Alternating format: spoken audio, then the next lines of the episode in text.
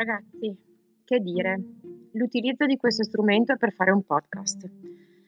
Un podcast è una serie di episodi che hanno un tema e il tema ce lo devono dare oggi, quindi scopriremo qual è il nostro tema. Prima di cominciare a fare il podcast ci vogliono le voci, quindi ci vogliono le persone che eh, partecipano, gli attori e ci vogliono gli interventi, quindi dovete già aver scritto eh, una sorta di brogliaccio di quello che verrà detto e come verrà detto, è un po' come fare la radio, ma viene registrata.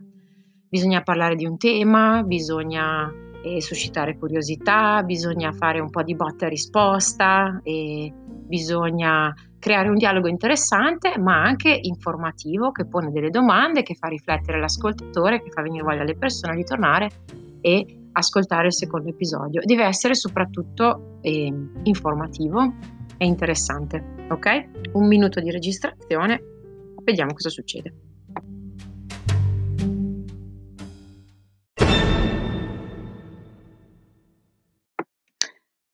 Registrazione numero 2, così capite come si monta un podcast. E poi dobbiamo anche decidere quanti ne facciamo, magari diversi brevi.